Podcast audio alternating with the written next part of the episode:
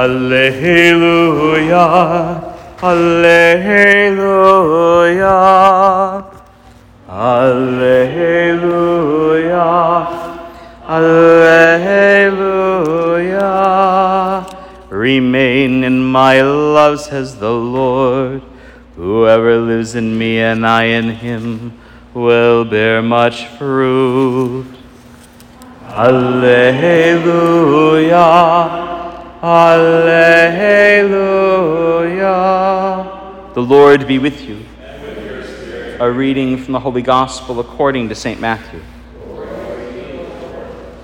Jesus said to his disciples, The kingdom of heaven is like a treasure buried in a field, which a person finds and hides again, and out of joy goes out and sells all that he has and buys that field. Again, kingdom of heaven is like a merchant searching for fine pearls. When he finds the pearl of great price, he goes, sells all that he has, and buys it. The Gospel of the Lord.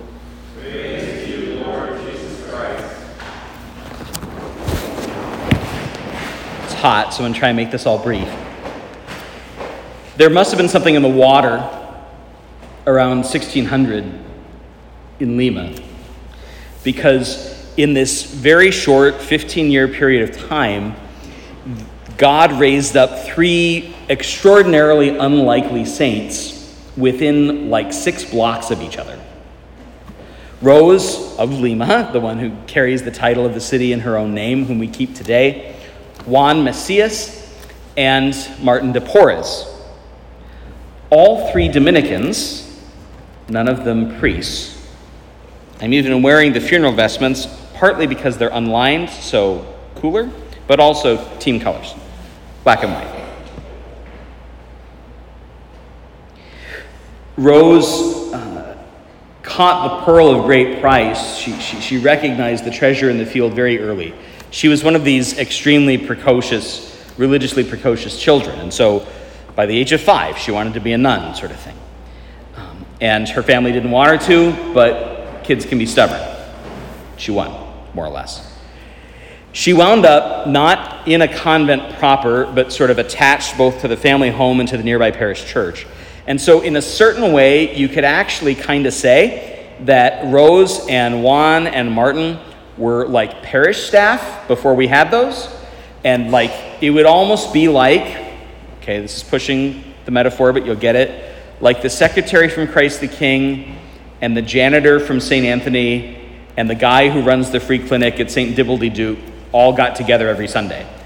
And that's, that's the thing I want you to see is on Sundays, after the principal mass at each of their churches, these three would gather and they would go for walks and have a picnic.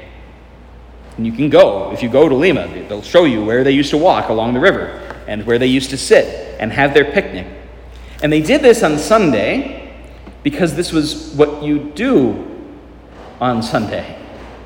You take it as a day of rest. And so these religious professionals, in some ways precisely because neither of the boys were priests, were able to make Sunday this great day of rest for themselves. And yet, I know a lot about Dominicans in the 1600s. I don't know the name of a single priest who was living in Lima. I'm not saying they didn't do any good work. Presumably, one or two of them was a decent confessor for these three, but, but I don't know anything about any of those people. Maybe somebody in Lima does, but I don't think anybody else does. But they remember Rose and her devotion, and Martin and the way he would welcome people in from the outside. And they remember Juan because he was just good at giving advice so much so that at one point they sent him back to Spain to give advice to the king. A lay brother with no degree and no training, an Iowa farmer, salt of the earth. They couldn't do it on their own. You can't even sell everything you have on your own. You need somebody to help you. And they needed each other. So tonight, be mindful of and grateful for the others that you have. And if you don't have them yet, find them. You're going to need them if you want to go where Rose went. with her friends, Martin and Juan.